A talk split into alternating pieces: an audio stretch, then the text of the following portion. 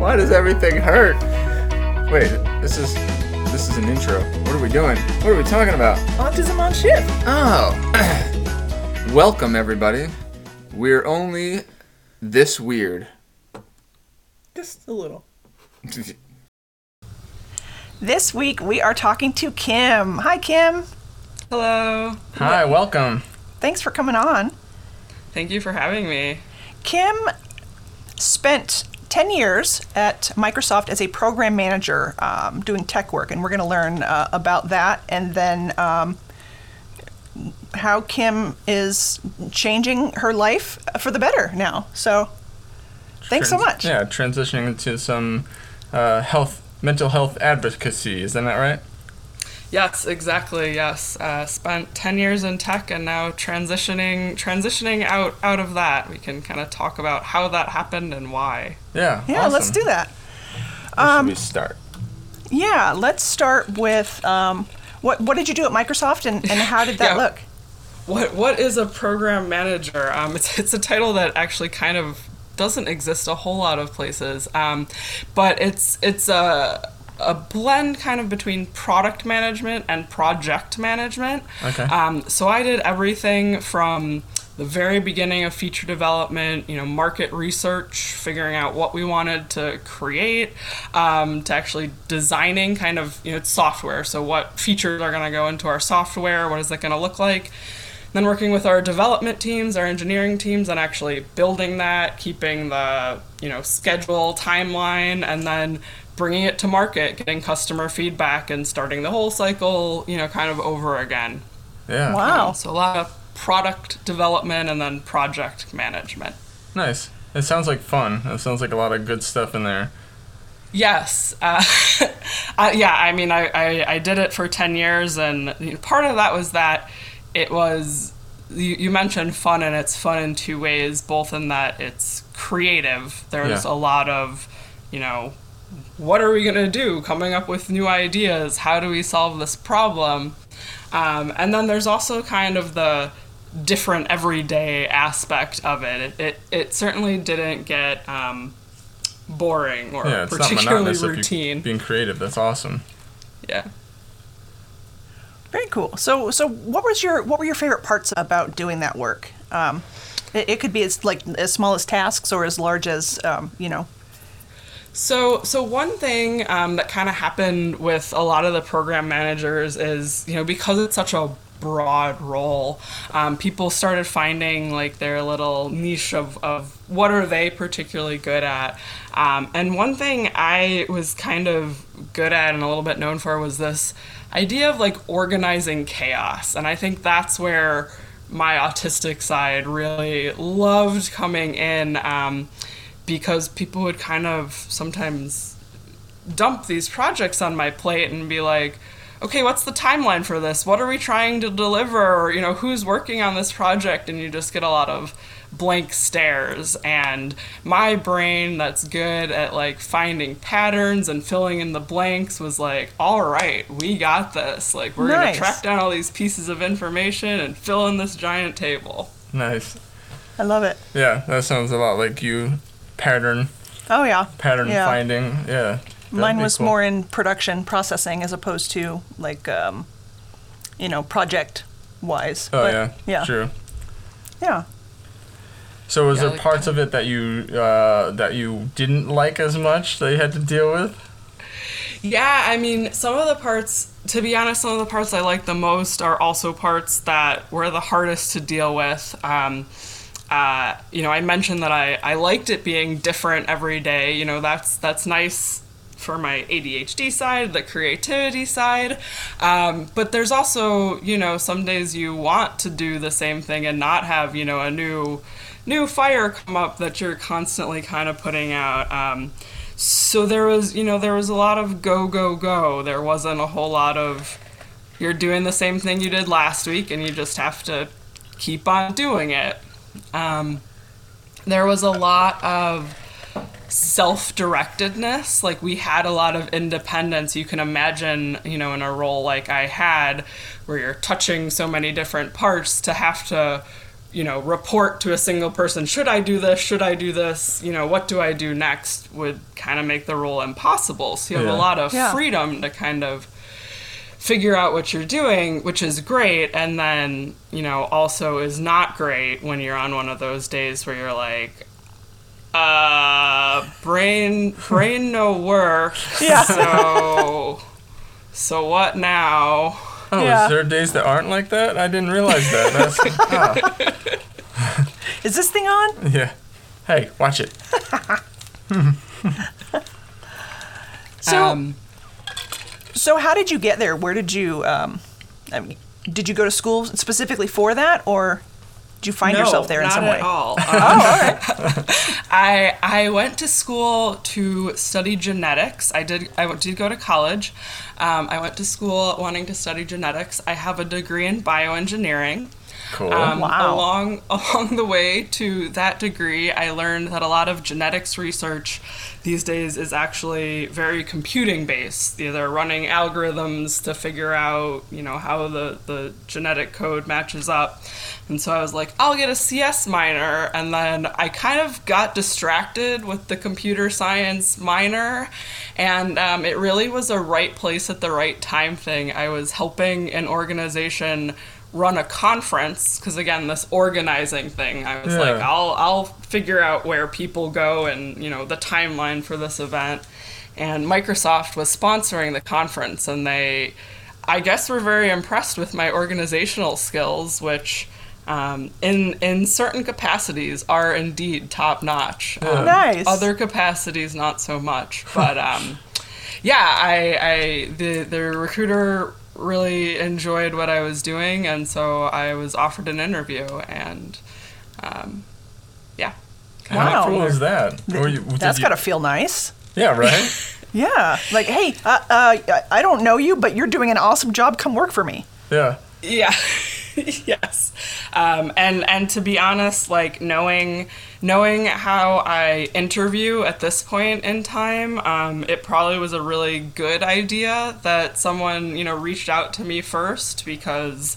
um, I'm I'm I'm not I, I at one point tried to switch teams internally at the company. Um, yeah, I mentioned I stayed there for a while, but I did try to switch teams, and so there was some internal interviewing, and I um, I spent the interview view complaining about my current team Oh, no. because you know I I was under the impression that they wanted honesty and that I could tell them about all the improvements that I could bring. Ah, Um, but it turns out when all you talk about is how bad everyone else is at their job, people do not want to work with you. yeah, I can see that. Learning experience, right? yeah, yeah. Noted. So I I feel really lucky that um, I, I kind of was in the right place at the right time and didn't didn't do so much of the searching on my own because I'm I'm not sure how well that would have gone. so was Yeah, that at- was that? In, well, go ahead. Oh, I was gonna say, uh, you know, Adam is is that type of person. Always, always the best at what he does. No matter where he's been, he always is like top of the of the thing. But he n- not great in the interview. just kind of like this interview. She's nervous being- she's test being nice. taking. Yeah, but but his most um, successful jobs have come from someone kind of reaching in and saying, "You're doing really good at what you're doing. Come, come Yeah. over on my team." You know? If I had to interview, usually I don't get the job. You know, I mean, there's been Yeah. any time. I mean, but there was an internal one, and it's funny. It's like if I left somewhere, uh, I'd come back at like a different place doing the same thing, making more money. You know, because I was like, they're like, oh, I remember you. Uh, Come on over here. I was like, whew. Or, Yeah. or, or the interview would be like, um, this isn't really an interview. This is just, you know, what are they? What We're are they? checking Yeah. the box. Yeah, we're Yeah. checking- and I'm like, oh, okay, that sounds perfect. That's my kind of interview. Yeah, I find that one thing I've I've run into with a lot of neurodivergent people is this really uh, like spiky cognitive profile where there are certain things you're really good at and you're in your element, and there are other things where it's not it's not your element. Just just to put it put it that way, and um, you know, I had the same thing, even not interviewing, but just hopping projects. I didn't Yeah. work on the same project the whole time I was working. You know, there were projects that went extraordinarily well, and people who, you know, were on the outside of those projects or somehow related to those projects were like, wow, Kim is a superstar. We want her on our team.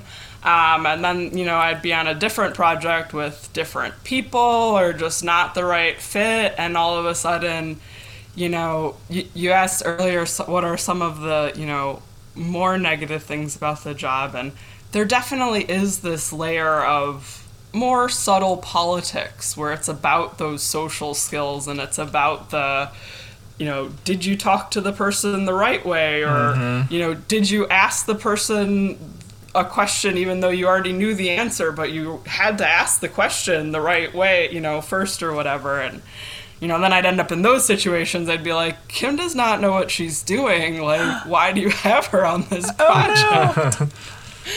um, but yeah, I've, Like I've I didn't always realize felt social very, skills had to do with uh, whether the project got done right or not.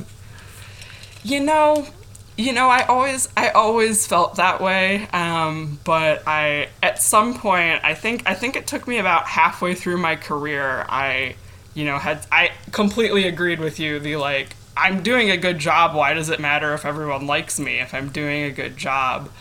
Um, and and at some point realized that I could actually do a much better job if people liked me. Yeah. Um, which is unfortunate, kind of. Yeah. Very, yes. I totally Yeah. understand the diplomacy of the workplace, and that's something I actually have, you know, like sociology, you know, is like something I, uh, you know, really dug into, and so like that's the kind of stuff. I mean, I'm really good at that, but I also, I also work in the middle of the night, so I don't have to do it all the time. Where I can, and I can go and I go to, from account to account. So for me, I can have ten minutes with this person and ten minutes with this, and move on if I'm not feeling it, you know, or if I am, then I go for it. You know, it's just how. But it's a, it's a, it's it's work. You know what's Yep. funny, and, and, and, and it totally goes back to what you said about that spiky cognitive profile. I love the way you said that Yeah. because it's so true. Like, uh, inter- okay, back to the interview thing. I ace every interview I have ever been given. Mm-hmm. Mm-hmm. is such a formulaic conversation. I know what they want to hear. I know how they want to hear it. I know how to say it. It makes me seem like a conversationalist. It mm-hmm. really mm-hmm. does. I'm not. but I just know the formula of an interview. So, I mean, I've never had an interview where I wasn't hired. Um, I just, and then I get into the environment, and then it's like, oh, I, I thought you were a good talker. I thought you could, you know, like shoot the shit with me, and that's not happening. No, Trick can ya. we go back to that structure? yeah. Oh man. and you're like the opposite. Like you, you know, you're you flub in the interview, but when you get in there, like everybody likes you. So don't be like us. That's the moral of the story. I think that's the moral of this entire podcast.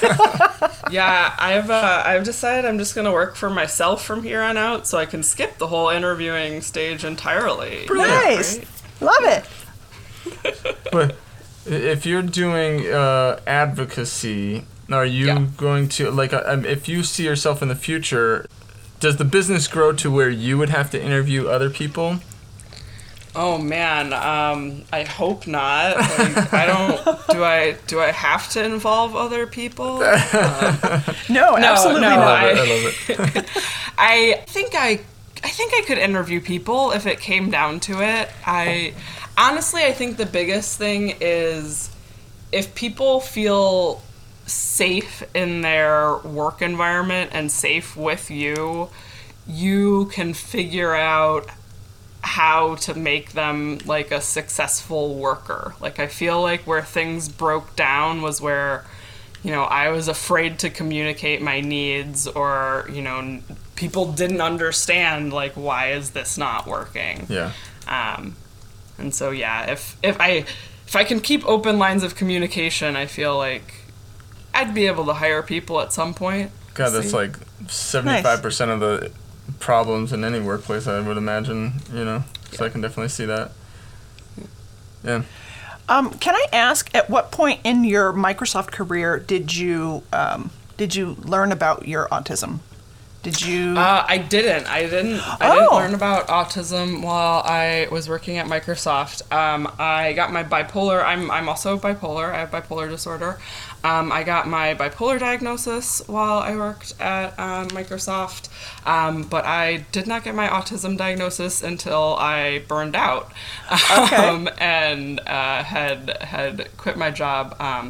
I also had an ADHD diagnosis from college, so Okay. knew there was stuff going on with my brain. Um, didn't quite have all the pieces uh, Yeah. figured out. I guess I would say. That makes sense.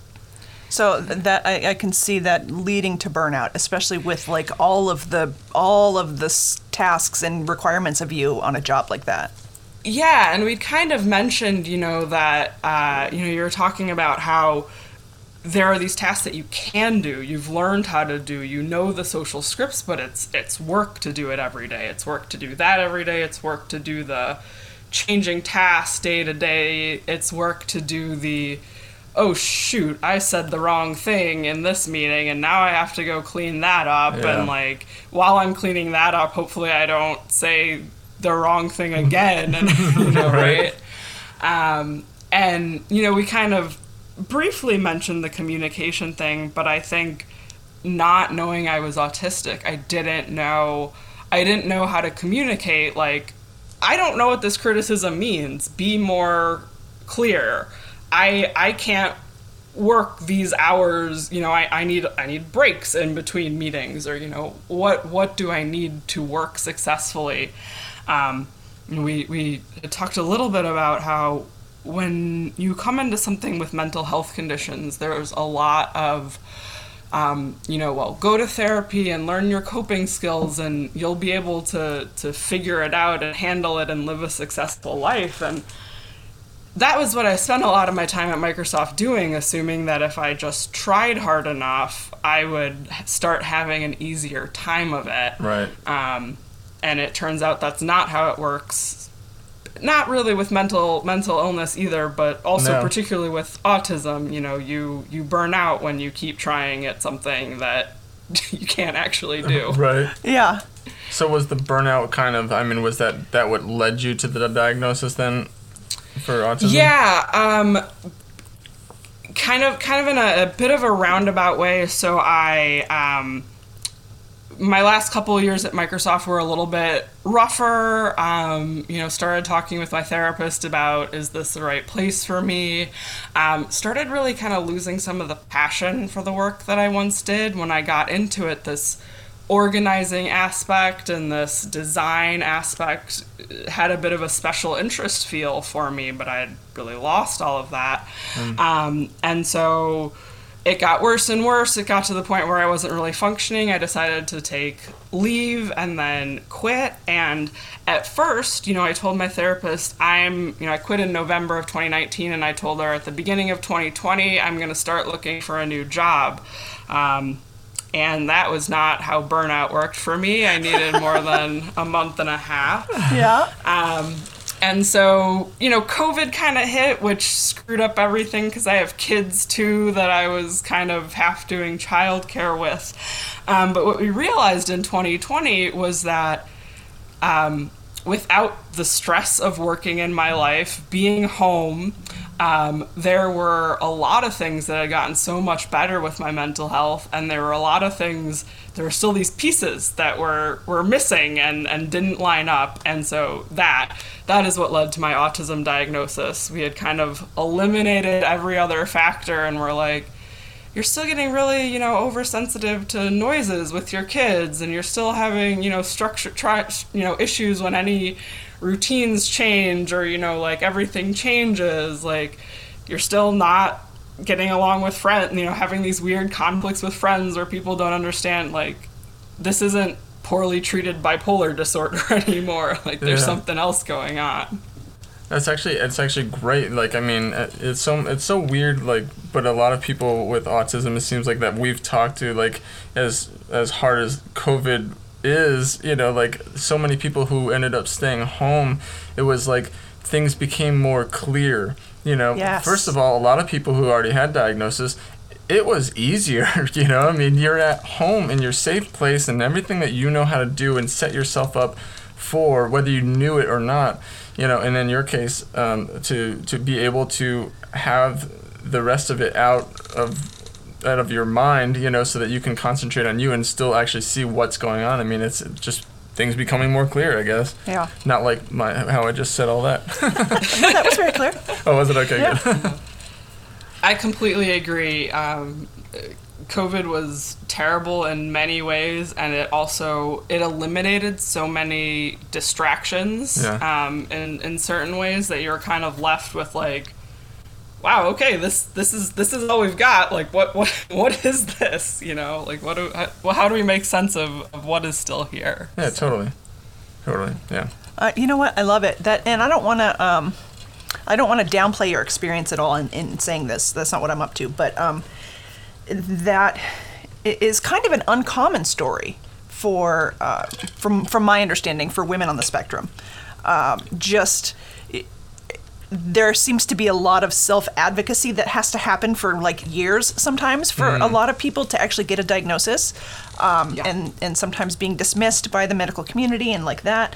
Um, so it's it's nice to hear somebody else who had a, a an experience similar to mine. Like Yeah, I had sorry. you know it was burnout still having problems. What's going on? S- sent me to testing and they were like oh yeah here's the thing.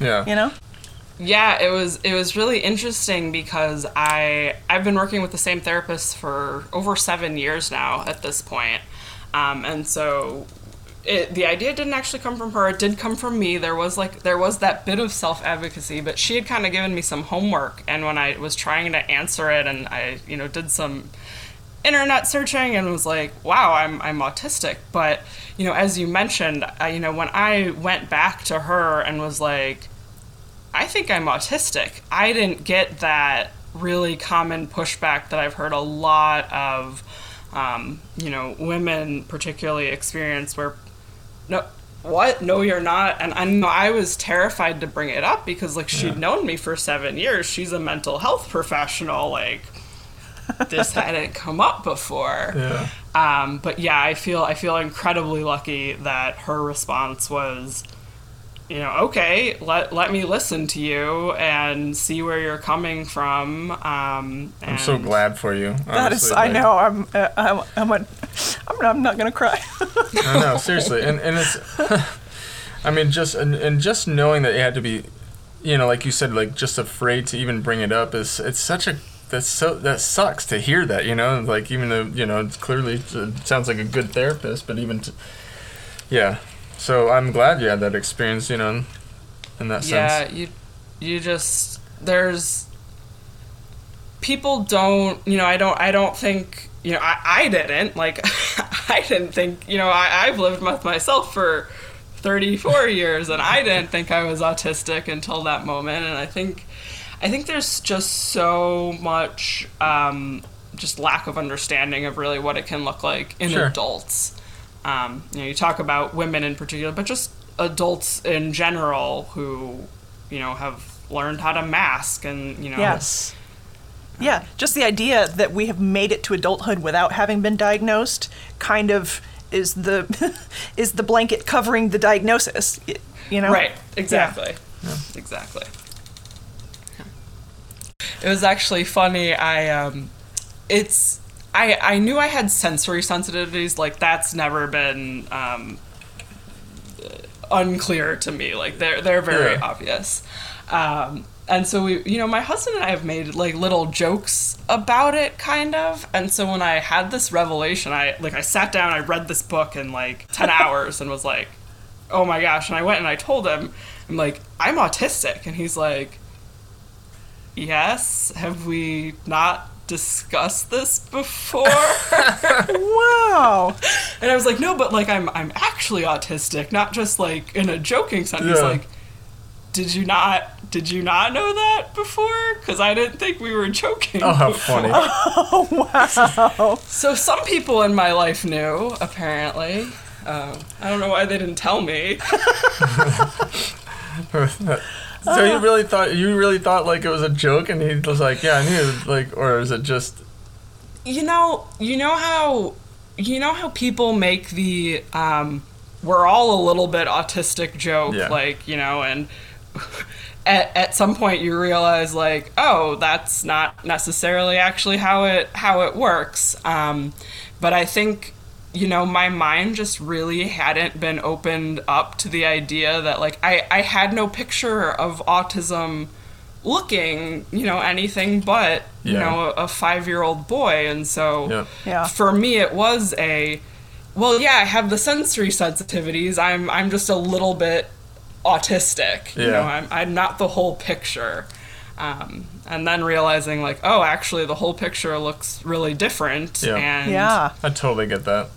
I think that's a lot of our experiences Yeah. very similar. In fact, even like you said, like the five-year-old boy, it's like you know, I feel so, I feel like embarrassed saying, but like that's exactly my experience. You know, it's like mm-hmm. this. Well, that's not anything like me. You know what I mean? This is this is the picture that I have. You know, in my Yeah. head, and it's it's. A, You want to hear like embarrassing? When the doctor said you you have a little bit of autism, I said no, I don't, and then immediately in my head said because I have empathy. Uh, yeah. Uh, uh, how what a horrible thing to to think, but it's very common apparently.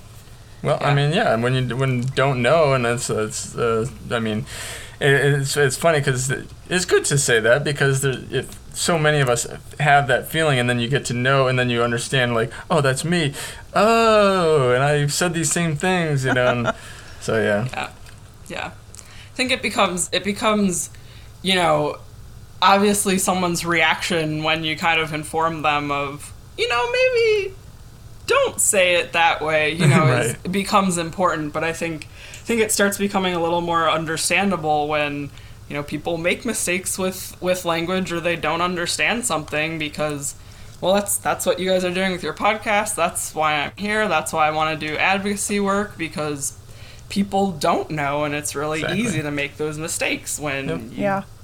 don't know Right. yeah. That's a good and point. it's also you know it's it, it's easy to educate too. Um, Yeah. So There's- yeah, and we're all doing it in our own ways, right? Like almost everybody we've talked to has has you know advocated in some way, uh, whether it be for themselves or their kids or you know um, just just learning and teaching the people in their lives. It's it, that's that's a thing I think that is Yeah. important to all of us. Yeah, and we have Yeah. to be open to when someone does say something ignorant. they're like, You're an idiot. To uh, you know, Well, I was once an idiot too, so yeah, well, no, but to, to like, hey, this is my opportunity to help educate, and you know, it's okay, but not exactly like you said, you know. yeah. yeah Um, all right, so let's talk about um, autism's impact on your work life. Um, yep you know, there are ways that our brains work that are really awesome and really helpful, and then there are ways that are not. Let's. Um, what does that look like for you when you are at work? Um, so we've talked, I mean, we've talked a little bit about stuff I was good at within the pattern recognition and the organization. I think one other way that it came in was, you know, my thinking isn't always linear or, you know, I don't necessarily see things the way other people did. Yeah. So there are often times i you know, would come up with, you know, a solution to the problem which, you know, wasn't the way things had been done before. Um, but was you know there there it, it was both good and bad right because when you come up with something really wacky people are like why should we try that and you're just sitting there like no i, I know it's gonna work i i really know it's gonna work. I just need you to try it please. Just Yeah. try it. Um, but when it does you know when they do try it and it does work you know there's there's a lot of those moments where people are kind of like wow how did you how did you do that? And you're like well i saw this little thing from over there and i made this connection with this group and like i really know that person is into doing this kind of thing and it just i tied all the knots together. And you know uh, that that idea of you know as you were mentioning the little break like uh, figuring out the needs of people and anticipating Yeah. you Yeah. know what someone is going to need where and making sure that you've removed red tape and, and barriers Right. before people run into them. You know, you must Um, have been. If I- I, may interrupt real quick, you must Yeah. have been a lot better than you even think about like communicating because a lot of people don't even get to get past that part of here's the wacky idea. Without people just shooting it d- down and mo- saying like you know no let's move on. It's got to be like this and a lot of people had a, had a very difficult time in in that place. So either you had good people you're working with or you're really good at like pu- pulling it together and communicating wh- how this will work. I think that's something like being able to look at 10 years at the same company, I can really, really see my growth over that time. Um, you know, I think in the beginning, it would have just been me being really excited, bouncing up and down in the corner, and someone would have been like, okay, that's not how we do things, you know, yeah yeah. as you, calm as you down over there. Right as you point out and then you know even even but going back to the pattern recognition right? Then you see someone else bring up an idea that's a little wacky but they bring it up in a way that someone else listens to and you're like oh maybe if i maybe if i frame it you know with oh hey you know i i wasn't sure if this was a good uh, you know like but Yeah. if totally right? Um, once you figure out the wording, you know, that works, you can start again yeah patterns on top of patterns, you know. See, um, that's the thing I need to learn. I think I I I know how. I fight having to. yes. Yeah you I do. shouldn't I shouldn't have to. I should just be able to say, "Hey, look, this is part of my job. Part of my job is to outline how this goes. I say it goes this way. It should go this way." Yep. Like, you'll learn one day ah, no I won't. no you Yeah. probably won't. and I think I think that exact problem fits into some of the hindrances too. Um, okay both both on the kind of integrity side of no, I know how this is supposed to go. Why should I do it this way? Like why are we adding and, and efficiency, right? Like we Yes. both know at this point what should be happening. Why are we adding six layers just for the nicety, Yeah. you know, of it? Um, and it can be really hard to get that balance of like, I need to be direct and clear and get my point across. So again, particularly as a woman in tech, where there is kind of an underrepresentation there, you can't be too nice, or people will just walk all over you. Yeah.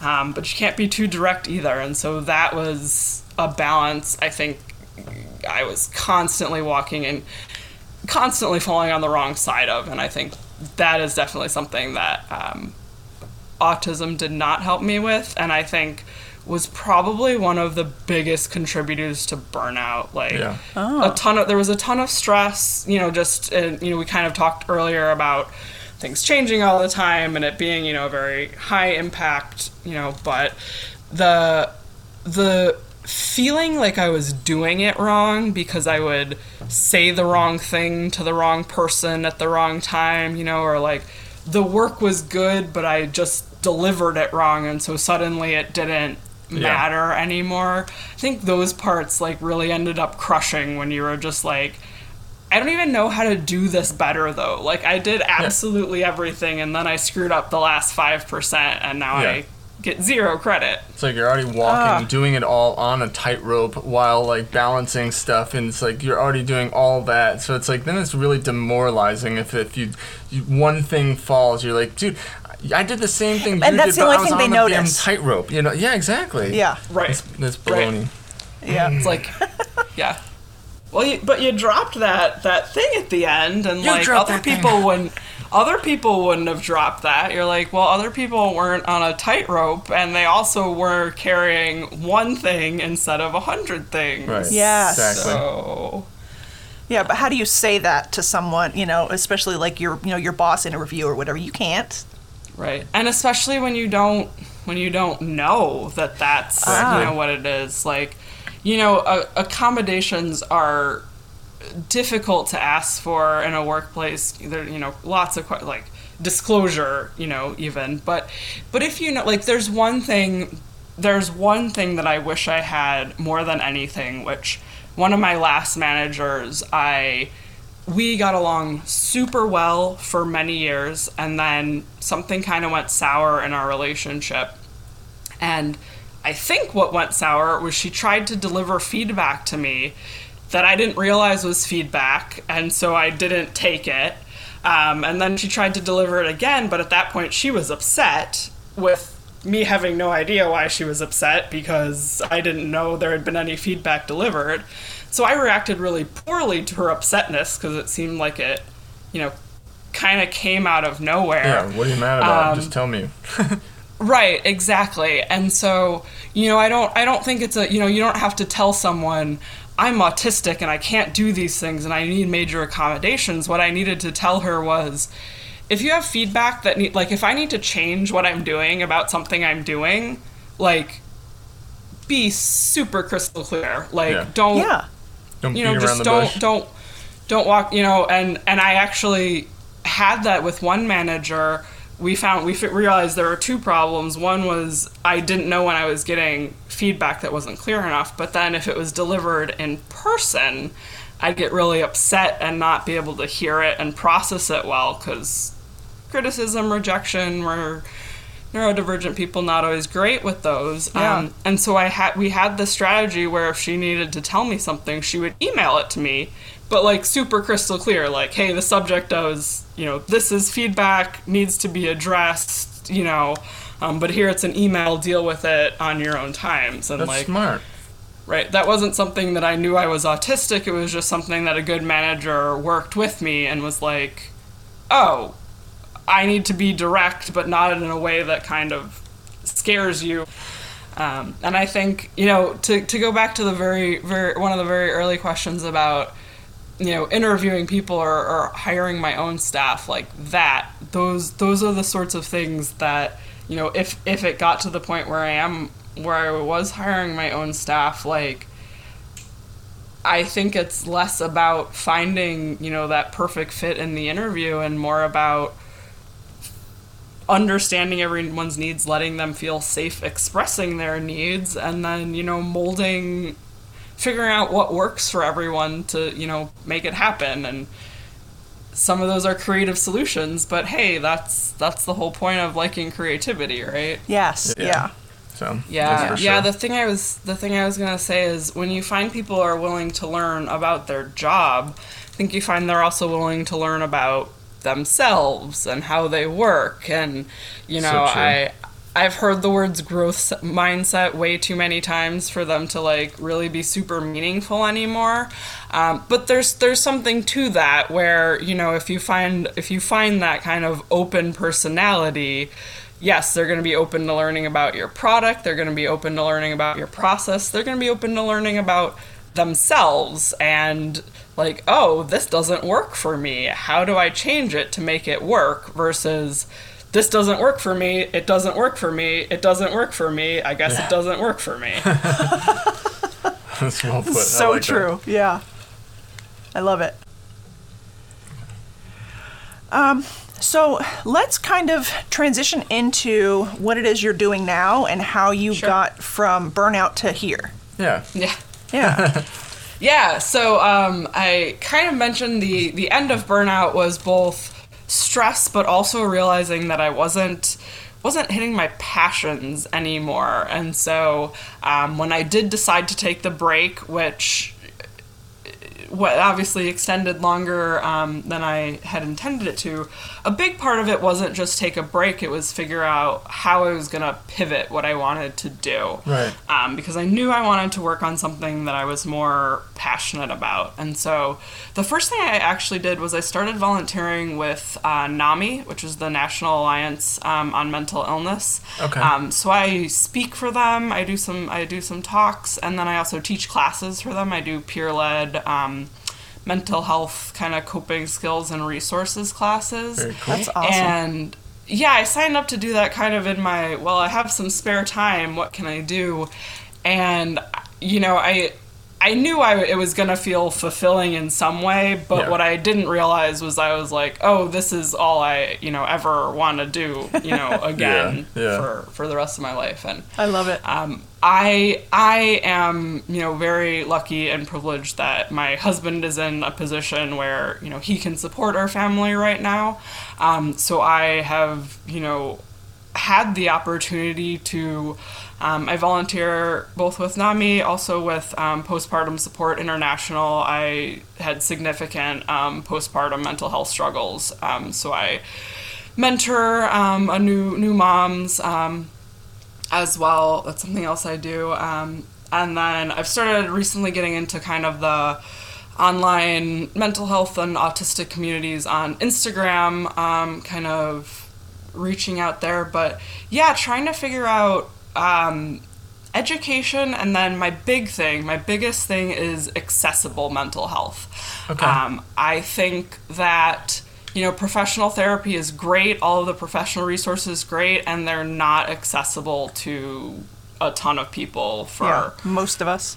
yeah for for money reasons for insurance reasons for time reasons for providers aren't available reasons for providers in rural kansas don't want to talk to you know lgbt people you know for you know any any number of reasons um, a lot of the professional help is not accessible. And so i i've run into a number of people who you know i for many years my advice was always go to therapy it's really helpful like just go to therapy. And you know after running into so many people for whom they couldn't just go to therapy or who they Yeah. tried to go to therapy and therapy didn't work. We know that a lot of traditional therapy doesn't necessarily work for neurodivergent people. You know it's not the right strategies for them. Um, yeah have kind of really pivoted into how do we do mental health resources accessibly? How do we make them free how do we make them widespread how do we make them you know self-taught like it's not useful to just tell someone go do self-care like Yeah. you know just just breathe you know like okay that works for like 1% of people to just go breathe right I was breathing my whole life. Yeah, exactly. So, um, yeah. So I guess long story short, um, that's that's where I'm at now, and it's it's really nice because it happens on my own schedule, um, so I can be really you know um, aware of my needs and my energy levels. Yeah. Um, but it's also something I'm hugely passionate about, which I think um, you know you mentioned kind of at the beginning that a lot of the people you're talking to end up finding something that they are doing that they love and think is really important and i think that you know makes it so much easier to do day in and day out when you know what you're doing is important and you love that you're doing it Yeah. Yeah, absolutely. I And think, Go ahead. I think uh, one of the things that got me through when um, when therapy was inaccessible for me was I, and this is so counterintuitive, but somehow it worked for me. I um, I volunteered for uh, to be a crisis counselor for the crisis text line. And I did like their 40 some odd hours of training and learned how to um, how to be empathetic via text and it taught me so much about myself that I got so much out of my two and a half years there. Just, Yeah. just being in a space helping people helped me more than more than any other therapist ha- ever had. yeah Yeah. That's interesting. Go ahead. in a similar vein, um, I think trying to learn how to parent kids did something similar in terms of teaching teaching me patience and empathy and you know really looking at people talk about how autistic meltdowns and tantrums aren't the same thing and what i've found with my kids is that like anytime in my brain that like i'm saying they're tantruming if i take a step back i'm like they have an unmet need there's this there's an unmet unmet need here and Totally. that empathy for them that ability to be like they're not doing this because it sounds fun and exciting Right. like they let let me almost do the same thing to myself and go no i have unmet needs too like Yeah. i'm not throwing tantrums um, Nice. Yeah, that's huge. That is awesome. I've heard it said they're not giving me a hard time, they're having a hard time. Absolutely. Yeah. I remember when our kids would like I mean they didn't they didn't generally have tantrums, but like every once in a while I'm just like, you know, do you just need more attention? And they stopped. And they're like, Yeah. Yes. Yeah. And I did. So I was like, I gotcha. You know, like and Yeah. it was it was so interesting to to like that's exactly all it is. Yeah. So that's I mean, well, I mean maybe not for everyone in every moment, but you know, like Yeah. it's it's it is hard to actually make happen, but the the concept behind it does feel pretty simple. yeah. Yeah. What, yeah. Yeah. What do they say? Um, life is simple, not easy, but simple.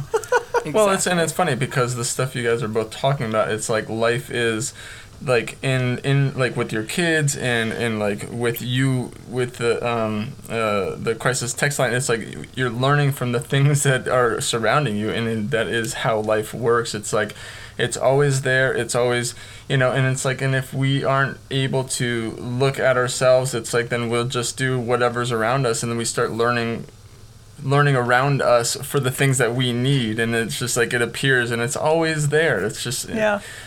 simple but not easy. Yeah. So i like that and that's Yeah, Interesting. and that that goes back to the whole growth mindset thing, right? Like if right the world is always around, always available to teach us, and if you're open to that Right. and you know you're looking for it, you grow and change, you know, in response to your environment, and I think that serves a lot of people well. yeah I think so too.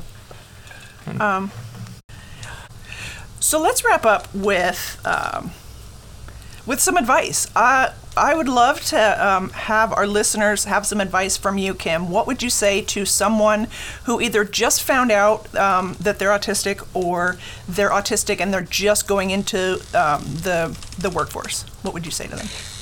Yeah, I mean, I think we've talked about a few things kind of sprinkled here and there, um, but I think kind of the most important ones is figuring out what your needs are and then figuring out how to advocate for them. You know, you you know yourself better than anyone else or you know and at this point you're learning more about you know even more about yourself. Um, and it's you can figure out things you know maybe it's the lights maybe it's taking breaks maybe it's working from home maybe it's getting your criticism delivered you know via email you know how, however it, it works. But um, taking some time to figure out the things that um, drain you in the workforce that make you know Yeah. what are the days that are really hard? What do those look like and what are the days that energize you? Like oh i got to do more of this type of work. I didn't Totally. have to deal with this person you know or whatever. Um, and and figuring out if you can structure you know some of your work around those you know pros and cons not even necessarily making it a big deal but just knowing you know one thing for me if i needed to have a super productive day i always had a special breakfast because it just put me in the right mindset. And it wasn't it wasn't the sort of thing that i necessarily wanted to go out and spend money on every day but if i needed to like get in the right mindset figuring out those little like things that kind of work for you i Yeah. think are essential. And then figuring out how to kind of advocate to get those those needs met um, even if they are little things. That- so what was the breakfast i want to know this Oh, yeah, the like breakfast. the breakfast of, Breakfast of Champions. yeah Uh, so we had a we had a, a cafe um, at the top floor of our building, um, Cool. which is nice because it was kind of like in this downtown, surrounded by water. It's Seattle, so there's you know water everywhere. Yeah. Um, but they made they just made breakfast sandwiches, and you could kind of get them custom made, like egg or sausage on you know a, a bagel or a English muffin or whatever. And so um, they would just do kind of custom order breakfast sandwiches and coffee. yeah so something special something different Yeah. that's awesome Yeah, just- i love it Yeah. and good advice too thank you very much for being here with us today kim we appreciate it Thank you so much. We've Thank you for having me. I had a great time chatting. awesome Yeah, us too. Thanks for joining us today. We had a great time. If you did too, uh, please rate and review us on whatever podcast platform you just heard us on. if it allows. And if it doesn't allow, just uh, sing really loud or do some smoke signals or. Uh, Ooh, share us with your friends. Oh, that would be nice of you.